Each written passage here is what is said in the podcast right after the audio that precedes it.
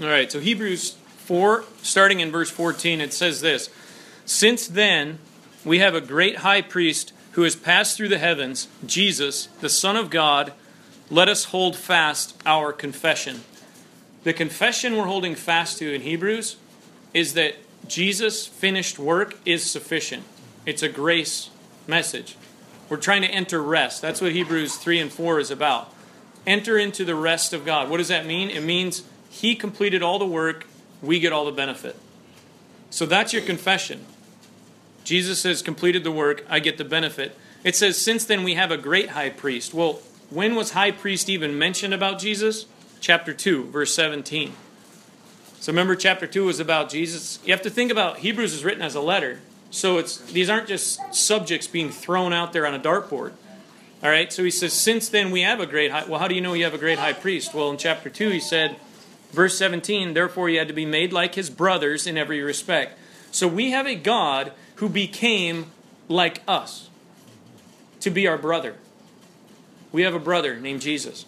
So, as a brother, he had to be like us in every respect so that he might become merciful and faithful high priest in the service of God. So, Jesus had to be fully man to be fully tempted so that he could be fully high priest. We talked about this contract. Law was a contract that existed between fallen people and a perfect God. Obey the law and you can maintain the relationship. Grace came through Jesus Christ and abolished the contract, fulfilled the contract, and said, You can be in this relationship with the Father by believing in Jesus. And when that happens, this is so important for us as believers. When you believe in Jesus, you receive the Spirit of Jesus. It is a miracle. It is a miraculous, powerful transformation. It is not try to be a good Christian in your flesh with the name Jesus laid on you. It is a transformation of your life. And if you try, you will fail. But if Christ moves through you, keep in step with the Spirit, you will operate in faithfulness to the Father because Christ is in you, the hope of glory. You follow me? So you can't do it. Don't go to God and be like, God, just help me to do it. Just go to God and say, Jesus can do this. Don't help me to do it. Jesus, do it. Jesus, the Bible says in John chapter uh, 14, no, 12, one of the chapters in John, he says it, 16, sorry, that the Holy Spirit declares to me those things that are Christ's. His, his role, his purpose of being on earth is that when Justin is not patient, Justin doesn't have to go to God and say, God, make me more patient. Justin has to go to God and say, Jesus is patient. Let him work out of me. That's it. It's not help me, help me, help me. It's Jesus move. Jesus move. Because it is a transformational miracle thing. And if it's not, then the Gospels are a crock, and Jesus came and preached stuff that was never going to happen because he said, You have to be more perfect than the Pharisees. He said, You have to be perfect as my heavenly Father is perfect in Matthew 5 48. If that's the case, it better be a transformation of Jesus in me, or I'm going to fall short. You get that? So, as a great high priest, here's what Jesus did Israel was set up always under the understanding of grace because God should have never had a relationship with fallen man. When Adam and Eve sinned, God should could have and, and under justice should have destroyed the human race and started over. And he did with Noah, except he found one righteous man. Right? One guy who feared God. So what happens is God sets this relationship up with Israel under grace and says, I'm going to have a tabernacle with you. I'm going to set up a high priest. As your high priest goes, so goes your nation. Follow that. So when Aaron was the high priest, God didn't look at all the little uh, Danites that were running around and all the uh, Judah and all the Manasseh. You know, it wasn't it wasn't tribe by tribe, person by person. God looked at Israel as how was the high priest on the day of atonement? What did he have to do? Go in before the most holy place and offer a sacrifice for the sin of the people, so that the nation could be in a relationship with God. Jesus, our high priest, as it goes with Jesus, so it goes with us. Do you get that? It's done. It is a finished, completed, forever, never to be changed, never to be altered, never to be different situation. Because as Jesus is and was and will always be, so it is for you and me. That's how important high priest is. You don't ever have to make a sacrifice for yourself. You don't ever have to make some penance for your sins. Jesus did it once and for all. So every day for the rest of eternity, no matter what, the bride of Christ is seated in heavenly places, justified before the Father because of Christ's sacrifice on the cross. That's significant. That high priest situation is so significant because actually the temple was in heaven before it was on earth. And so it goes in verse 15. He says, For we do not have a high priest who is unable to sympathize with our weaknesses, but one who in every respect has been tempted as we are, yet without sin. So when you fail, when I fail, we don't have to go back and try to make amends for the failure to get back to favor with God. What we have to do in that failure is say, Jesus, you know this weakness. Overcome it by the power of the Holy Spirit. Transform me by the power of the Holy Spirit. Push me back into where I'm supposed to be. Let us then, with confidence, draw near to the throne of grace that we may receive mercy and find grace to help in time of need. We have a situation as New Covenant grace filled believers, radically, this message of grace is amazing and it only gets more amazing. So just keep searching it out. We have a situation where we have confidence and boldness. Actually, the Greek word is freedom. The Greek word is freedom. You get to go to the judge of all the earth, the judge, the creator, the one who holds the universe in the palm of his hand, the one who sees it all, knows it all, has every piece of dirt on you and everybody else. You can boldly approach that throne because of the blood of Jesus Christ. Which means you don't come up there knocking your knees together.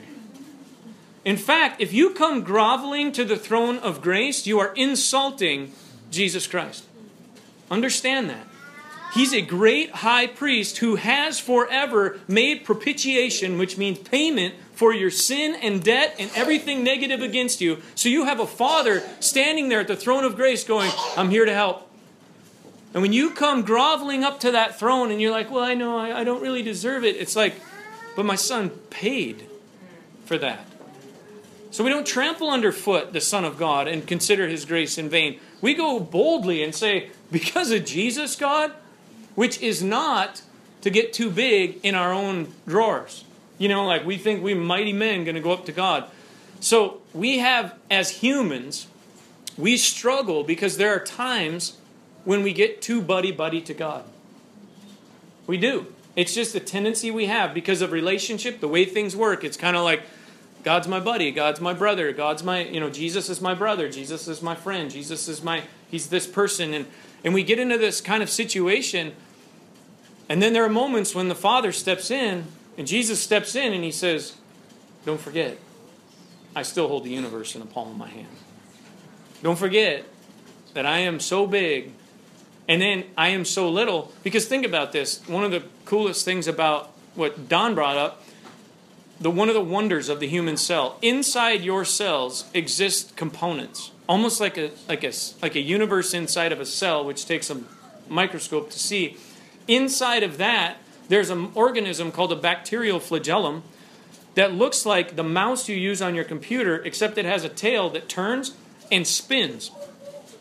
The tail that comes out of the bacterial flagellum and spins actually gives it propulsion through your cells to complete the works that God has designed it for as this little mouse creature. There's multiple of them in your cell. As they go around and they, they, they perform these functions. Well, scientists have discovered there are 40 components to the black bacterial flagellum that without one of them, it could not do what it's supposed to do. With 39 components, the cell would not exist. It needs all 40 simultaneous at the same time to complete its task. They're in your cell, there's like these little men that they look like men. They actually like the way they move on your on your DNA strip. They actually like move like this and they go down these strips. It's like they're carrying information. What? And if you've ever seen Louis Giglio's laminin video, you know, it's just like that'll that'll blow you away. Like there's these cross-shaped chromosomes, protein molecules inside your cells, shaped like a cross to hold you together so you don't just disintegrate. I mean, that's he's just he's he's he's down there in this like place and he's beyond everything we could ever imagine. Right? So, here's this here's the thing If you get too buddy buddy with God, there's no condemnation. He wants you drawing near to his chest. Okay? If you cross a line, he's so faithful to kindly bring you back to an understanding of who he is. And so don't be afraid to draw near to God because you're afraid that you might think him too close to you. He wants to be close to you. That's why Jesus died. So you need to err on the side of being close to the Father. Don't err on the side of, He's so holy. He's out there. And I'll try to be so good for him. No, that's wrong. You need to draw near to him, dwell with him, abide in him. Be like Mary, who's at his feet, just listening to what he has to say. She chooses the best thing, right? And in the process, if you mess up, he's just going to say, Oh, I'm God. And in that moment, you'll be humbled. But that, that humility will draw you closer to him. It won't push you away, it won't condemn you. So we have this great high priest that we need to go boldly to this throne. So it says in, in Hebrews 5:1, For every high priest chosen from among men is appointed to act on behalf of men in relation to God, to offer gifts and sacrifices for sins. He can deal gently with the ignorant and wayward, since he himself is beset with weakness. How powerful of a statement is that for Jesus? He deals gently with the ignorant and wayward since he himself is beset with weakness. He's talking about that high priest. You know, the high priest of the men. So that was the purpose of the high priest of men, and that's what Jesus is now fulfilling. Because of this, he's obligated to offer sacrifices for his own sins, just as he does for those of the people. And that he's referring to the high priest who was like Aaron in the Aaronic process. Verse 4 And no one takes this honor for himself, but only when called by God, just as Aaron was. Here's the deal about being a high priest you don't, you don't uh, volunteer for the position. It wasn't like, well, we got all of Israel, we've got 12 tribes. Who wants to be high priest? That's not how it works. Because God is a sovereign God with a, with a plan and a purpose, and He set forth and said, Aaron, you're going to be the high priest. Levites, you're going to be the you're going to be the priests before me. God sets these things up. That's why the Bible says many are called but few are chosen. Because God is establishing and choosing and putting us in the positions that we need to be put, put in. And Jesus himself was what? Sent by the Father to become a propitiation for our sins. He was chosen. When? Before the foundation of the world. Father always knew that he was going to send his son Jesus. And so he sent him down here. So also Christ did not exalt himself to be made a high priest, but he was appointed by him who said to him, You are my son, today I have begotten you. And he, he says also in another place, You are a priest forever after the order of Melchizedek. In the days of his flesh, Jesus offered up prayers and supplications with loud cries and tears to him who was able to save him from death. And he was heard because of his reverence. Although he was a son, he learned obedience through what he suffered.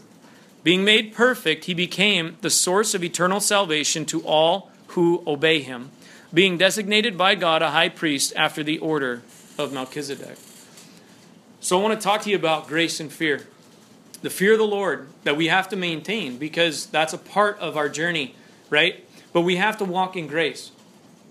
And so in this tension, which is similar to, you know, truth and love. There's a tension that exists between truth and love. You can't just love with affection and affection and affection and not display truth. Because sometimes loving is truthful, and sometimes the truth is a difficult pill to swallow that still is loving. And so, grace and the fear of God, they, they are intermixed, and I want to talk to you about how they're intermixed. So, we know that that old covenant high priest was set up as the high priest went, so went the nation. He was chosen by God, he did not volunteer. He had a responsibility to link God to man. That's the old covenant high priest in Israel. He had a responsibility to link God and man. So that old covenant fear of God had, was all about honoring a contract. God said, Here's the law, keep the law, and you shall be my people. Disobey the law, and you'll suffer the consequences. So, keeping the contract was an element of the fear of God in the Old Testament. Okay? The new covenant fear of God is very different. So the new covenant fear of God, Psalm 111, 10 is what Don quoted. The fear of God is the beginning of wisdom. It also is quoted in, in, uh, in the book of Proverbs. The fear of God is the beginning of wisdom. So I want to walk you down a path. What does that mean? The fear of God is the beginning of wisdom. So here's how it looks as I, as I looked at it. In, in Hebrews 5, verse 7, it says, In the days of his flesh, Jesus offered up prayers and supplications with loud cries and tears. Sounds a lot like Romans 8, doesn't it? When you don't know what to pray and the Spirit groans himself through you. Sounds like Jesus was right in the middle of that with loud cries and tears to him who was able to save him from death. Who was able to save Jesus from death? That's right, God, the Father. He was heard. Why was he heard? What does it say? Because of his godly fear. Godly fear. So, is there anyone who can love and fear God perfectly at the same time? Yes, Jesus Christ. Not us. But it's Jesus Christ who fulfilled what? He fulfilled the law. He fulfills the fear of God in our lives. You understand that? His manifestation in your life means your fear of God as you walk and keep in step with the Spirit is the correct fear of God. So if the if the if if the fear of the Lord is the beginning of wisdom, let's talk about where did where does wisdom start, right? So in Proverbs 4:12 it says wisdom is the principal thing. So wisdom is the principal thing. Fear the Lord is the beginning of wisdom. Wisdom is the principal thing. Then in John 6:44 Jesus says this, I'm the way, the truth, and the life. No one comes to the Father except by me.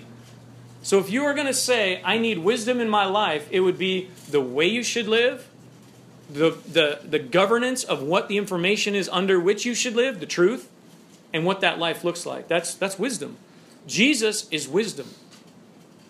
The way, the truth, and the life is wisdom. That's wisdom. If he says, I'm the way, the truth, and the life, then you follow Jesus, guess what? You're walking in wisdom. Right? He says, when you ask for wisdom, what are you asking for? You're asking for the manifestation of Jesus in your life.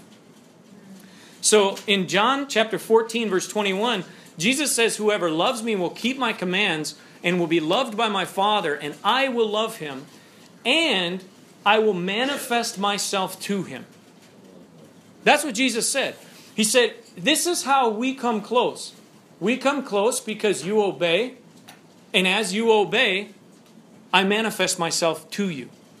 So here's the thing you can know about Jesus and never walk in Jesus. Because you can know a lot of information about someone and you can read your Bible and you can pray and you can study, but that doesn't mean the life of Jesus is manifesting in your life. That's called revelation. That's revelatory understanding. It's when Christ actually does stuff in you and you're not the same anymore. It's why I've stopped lying. It's why I've stopped cursing. It's why I've stopped the, the things that I don't do in my life anymore. It wasn't because I set out on a five step process to not curse anymore. Jesus manifests himself in me and says, You don't have any reasons to, to curse.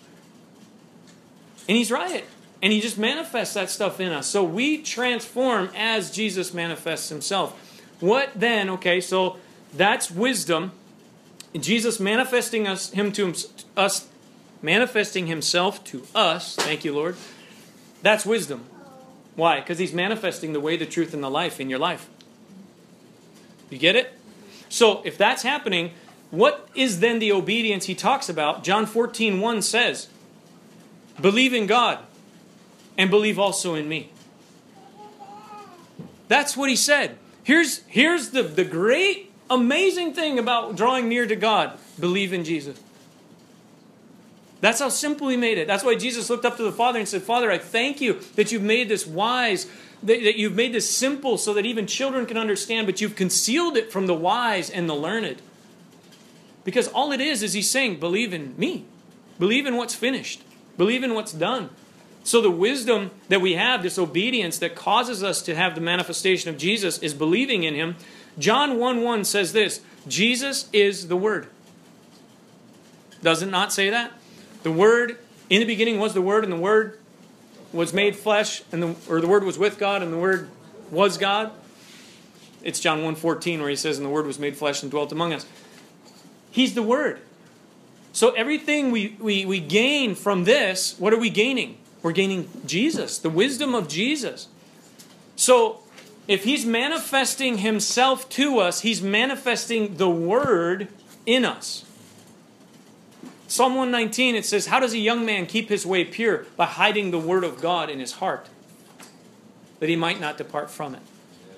When God puts the word in your heart, you transform. Why? Because he's actually placing Jesus in your heart, which is what? The Spirit of Christ, alive in us. He's the hope of glory, right? So, if that's the case, John 6 29 says this The work of God is this believe in the one he sent. I'm not making it up. You guys can go back and read these things. That Jesus was always saying, he said this as he started his ministry repent, for the kingdom of God is here. Believe in me.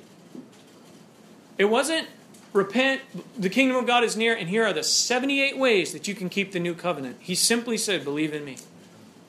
And the people that he rebuked were the ones that did not believe in him. He didn't rebuke his dis- disciples when they were just walking along and messing up and arguing about who's the greatest. There wasn't a rebuke for that mis- those mistakes. The rebukes that got the disciples got was when they didn't believe him. They're just like, I don't know what we're going to do about the storm. Oh, because they didn't believe the person sleeping in the front of the boat had the power over the wind and the waves. And he said, huh, How long will I be with this unbelieving people? You have little faith. Little faith. He was saying, Believe in me. They should have been sleeping next to him, just riding the waves, you know, like, I'm, Jesus is good. You know, we're, we're going to be fine. But I understand they didn't have the Holy Spirit yet, so there was still some work that had to be done. And so if you think about this, we're considering Jesus. That's where Hebrews 1 starts. It says, He speaks to us, consider Him. Chapter 2 says, Consider Him. Chapter 3 says, You got to get into His rest, consider Jesus. Chapter 4 says, The Word is living and active and sharper than two edged sword. Who are they talking about? That's Jesus. He's living, He's active, He's alive right now. I know because He's in me, making me feel like electricity is going off in my body. He's alive here this morning. He's alive in worship. He's alive in you guys. I can sense His presence. I know when Jesus is around. He's living and active. He's sharp. What is wisdom? It's sharp. They say, well, that kid's pretty sharp. What are they saying? He's pretty wise. Right? So the living word is sharp, it's active. That's Hebrews chapter 4. He's saying it's a two edged sword. By the way, he's the high priest. You never have to do another sacrifice for your sin or penance or anything. You are made perfect in the sight of God under the blood of Jesus Christ. So, because of his reverence, because of his fear, he is powerful, he's active. His grace has everything to do with holiness. That's where I'm going with this. Because people in the church are afraid of the grace of Jesus Christ because they want to control how holy people should be. And that's missing the mark by a long shot. God's grace is always about his holiness. And if I want you to think about it from, from the perspective of Moses, and I've talked to you about this passage before, but in Numbers chapter 20, verses 14 through 18, Moses is given instructions from God. Those instructions come 38 years after the children of Israel have been wandering in the wilderness. The first time Moses went to God and said, The people are complaining about water, God said, Strike the rock at Horeb. And there's a phrase in there which is aleph tav in the Hebrew that actually lands right before the word rock in that verse in Exodus, which means strike Jesus and water will flow. It was a picture of the cross because Jesus was struck so that living water would flow. Okay? So Moses did it. He struck the rock. They had the water. They walked for 38 years. They're coming to the end of this time. And the people cry out, again murmuring against Moses and Aaron. And Moses and Aaron do the right thing. They go to the tabernacle, the tent of meeting, and they fall on their faces and they say, God, these people are murmuring and muttering. What can we do? God says very clearly to them, Say to the rock, and actually this time the word in Hebrew is actually cliff, which meant to speak to it, they had to look up. So speak to the rock and it will give forth abundant water. for the people and their livestock. The first time was just people. This time it's an overabundance that's going to come out. The first staff that Moses used, he used the rod of judgment, which was his staff when he came out of Exodus. His staff, which he turned the Nile into blood, which he brought the frogs, which he brought the gnats, which he brought the death, the pestilence, that came through Moses' staff, if you remember that. That was the first time he struck the rock. The second time, the Father says this Take the, the staff that is before me. The staff that's before God is Aaron's staff, the high priest. The high priest's staff, which what? It budded, right? With leaves and an almond. It had fruit. So this staff is a representation of grace. It's a representation of life. Moses' first staff is a representation of law and death. The Aaron's staff is a representation of life and grace. Moses struck the rock twice with a rod of life. That's like preachers who condemn their flocks with the Bible. It's the same thing. If you're striking the rock, how we do it today is we condemn people who follow Jesus and we use the Word of God to do it. Because if you believe like I believe, Romans 8 says there is no condemnation for those who are in Jesus Christ. Which means I can't condemn anybody, and I especially can't do it with this staff of life. Because the Bible says when the body of Christ is gathered together, it's for the exhortation, encouragement, upbuilding, and lifting of one another. Because we need to be lifted up. We got the devil and the enemies in the world trying to push us down. We don't need the church pushing us down. Right? And you don't know who's in what situation and where God is in that situation and how quick that situation can ch- change. You don't know. We don't know. So we believe in the one who can change it in an instant, in the twinkling of an eye. And so, this understanding then of, of this staff in Numbers chapter 20, when Moses goes and strikes this rock, God says this in, in Numbers chapter 20. I think it's important to draw it out because I was saying grace has to do with holiness. He struck it. The Lord says to Moses and to Aaron, Because you did not believe in me. That's why Moses struck the rock. To uphold me as holy in the eyes of the people of Israel. Therefore, you shall not bring this assembly into the land that I have given them. These are the waters of Meribah, where the people of Israel quarreled with the Lord, and through them he showed himself holy.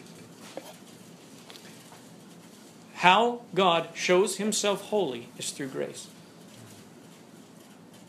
So Moses screwed up and hit the rock. Did God turn around and be like, You don't get no water? Not at all. Moses didn't follow the instructions worth beans, and God poured out more water than they could handle. That's grace. It's an abundance, an overabundance. Where sin abounds, grace abounds all the more. Moses' sin was he didn't believe in God. See, Moses was on his face. He heard the instruction. He got up and he puffed up. When he got up and puffed up, he went out before the people and said, Should we give you some water? Which was, he was taking it in his own hands. He wasn't honoring the Lord as holy. See, real grace honors the Lord as holy, false grace seeks self indulgence. If you walk around and say, well, the grace of Jesus covers me, but I can do whatever I want, you've missed grace completely. Completely, completely. It's not that. It's it's a. It, it would be. It's horrible that you would even label it as grace because God's grace has nothing to do with your self indulgence. It has everything to do with His holiness and His kindness and His goodness toward us because of Jesus Christ. Real grace will drive you to your knees at the foot of Jesus over and over and over and over. And then when you get up, more grace is going to pour out on you, and more worship and more reverence for the one who gave you this grace is going to come out of you. And so, in, I draw that out because the, the church is afraid of grace because they're afraid that if we really, really get a hold of what grace means, then people are just going to be wild and crazy and do whatever they want to do, and then you're going to have an unruly body of believers. And that is farthest thing you could ever have from the truth a body of people who really soak in Jesus and His grace will mature rapidly. They will mature. They will, we will draw into a place where the, the oh, the opening of heaven, what Dave prophesied this morning. Heaven will open because God is looking at us saying, This one wants to know me. Here, I love to reveal my secrets. It's the glory of God to conceal a matter, but it's the glory of kings for that matter to be found out. Proverbs 25 2. He's saying he likes to hide secret things, but he loves for us to find them. So as we mature, he wants to open this stuff up to us and grow us in this grace. So in in uh, in Second Corinthians, so grace has to do with holiness. In Second Corinthians 7 1, the Bible says, Purify yourselves, cleanse yourselves from every defilement of flesh and spirit, and draw near to God in holiness. So if you read 2 Corinthians 7 1, you can think to yourself, okay, are we back under the under how can I how can I cleanse myself and and walk in this holiness to the completion of the fear of God? But he said it in 2 Corinthians 6 at the very end. He said, Don't be unequally yoked with unbelievers. For what partnership has righteousness with lawlessness? What fellowship has light with darkness? What accord has Christ with Belial? Or what portion does a believer share with an unbeliever? What agreement has the temple of God with idols? For we are the temple of the living God. As God said, I'll make my dwelling among them and walk among them, and I will be their God, and they shall be my people. Therefore, go out from their midst, be separate from them, says the Lord. Touch no unclean thing, then I will welcome you. I will be a father to you, and you shall be sons and daughters to me, which he was prophesying after Jesus, says the Lord Almighty. And he's, then, then the scripture comes Since we have these promises, beloved, let us cleanse ourselves from every defilement of body and spirit, bringing holiness to completion in the fear of God. So here's what here's what's being said. You're now sons and daughters of the King of Glory. You're family. You're accepted. You're not a sinner. You're not a stained saint. You are clean, cleansed, pure, justified, like you've never sinned. See, you got to you got to meditate on this sometime and just uh, we have to meditate on the fact that we sit before a God who says you look like you've never sinned one time because you look like Jesus. You're covered in his blood. So this promise you have, I dwell in you because you're like you've never sinned before. That's what he's saying. He's like, I'm in there. You're my son. You're my daughter. You don't look sinful. You look perfect and I love you and I love spending time with you and I want to be with you. And he says, So therefore, you have all of that, cleanse yourself. You know what that word means? It means, it literally means to wash with water. And in Hebrew, in Ephesians 5:26, the Bible talks about the bride of Christ. How does the bride of Christ become without stain or wrinkle? washed in the water of the Word. Why does Romans 12, 1 and 2 say, daily renew your mind? It's the Word of God, which is what? The wisdom of God, which is what? The fear of God. You follow me? So all of this is rooted back to the very foundation of who Jesus is. So it's like, how am I going to cleanse myself and make myself pure? Read your Bible. Sit in the presence of, of Jesus Christ who dwells in you. He's not gone anywhere. He'll never leave you and never forsake you. No matter how screwed up you feel in that moment, He's nowhere but closer to you in that moment. That's where He is. Oh, he feels so far away. I don't care how he feels. He's closer in that moment than you can even imagine. Press in to Him and you're being purified. Because the lies of the enemy and the lies of this world will bombard the believers in Jesus Christ to try to convince them otherwise. Well, you're not as clean as, as you might think before God. You're not as holy. You're, you know, and I'm not saying this because you're going to be puffed up. I'm saying you have to remind yourself of what God says about you. I have to remind myself of what God says about me and say, that's the truth. That's a lie. I'm not operating under that lie, I'm operating under the truth. That's why he says, put on the armor of God. Why would he give us armor if we didn't have to put it on? Part of it he's already given, part of it you're already wearing. We're wearing a breastplate of righteousness because Christ, we abide in the vine. Right? But he says, put on the shield of faith. That means exercise your faith every day. And what's my faith? Jesus, I believe in you. And I believe these words, what you said, are true for me. And in that, you're being purified. And I will challenge anyone, anyone on the face of the earth, to actually get in their scriptures on a daily basis and tell me God's principles don't work in their life. To actually apply this word on a daily basis and come back and say, well, I tried it faithfully and it, it just didn't it didn't pan out. God's principles are so true and so right and so faithful, they work for people who don't believe in Jesus. Do you know that? People that don't even not even believe in Jesus one ounce. I'll prove it to you. Cornelius. Cornelius wasn't a follower of Yeshua. But the principle is if you give, it will be given back to you. Jesus said it. So what happened? Cornelius gives up alms, he gives up alms, he gives up alms, he gives up alms, he gives up alms, he fears God. He doesn't believe in Jesus one ounce. And what does the father do? He says, Peter, go to Cornelius' house. Salvation's coming to his house today. He gave and gave and gave, and guess what? He got. See, the principles of God's kingdom are so true that unbelievers can, can, can, can experience the goodness of God. That's why the Bible says, taste and see that he is good. Rain falls on the righteous and the, and the unrighteous, just and the unjust. You know, and if you in your heart don't want blessings for somebody, that's the furthest thing you can have from the heart of God. Because God wants to pour out blessings on the just and the unjust. He wants us to love our enemies. See, in the old covenant or the contract, you could hate your enemy. Eye for an eye, tooth for a tooth. In the new contract with Jesus, love your enemies, pray for them. Pray for those who persecute you. Right? In the old contract, it was don't commit adultery. In the new contract, don't even look on a woman with, adult, with, with lust in your eyes, on a man with lust in your eyes. So Jesus didn't lighten, lighten it. He just made it so impossible that it takes him to fulfill it. Right? That's what it is. Amen. And we got the Spirit of Christ that's within us. That's right. Never. So you can't be saved by grace and then operate under the flesh and get, get holy under, into Christ.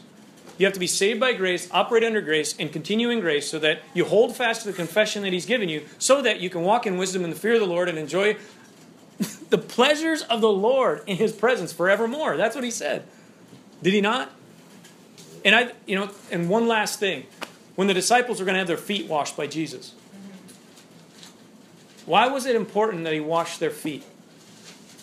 Because he gave us a picture that although they dwelled with him on a regular basis, he had already spoken over them they would be clean. Do you remember that? Peter said, No, you can't wash me, Lord. And he says to him, Peter, if I don't wash you, then you have no part in me. And Peter said, Well, not my feet only, then, God. Just do the whole thing. But Jesus' response is very profound because he says, Peter, you're already clean. Peter, you're already clean. What did that mean? Jesus was the only one who could proclaim anybody clean. He proclaimed Peter's cleanness, but he said, I have to wash your feet because your feet get dirty every day.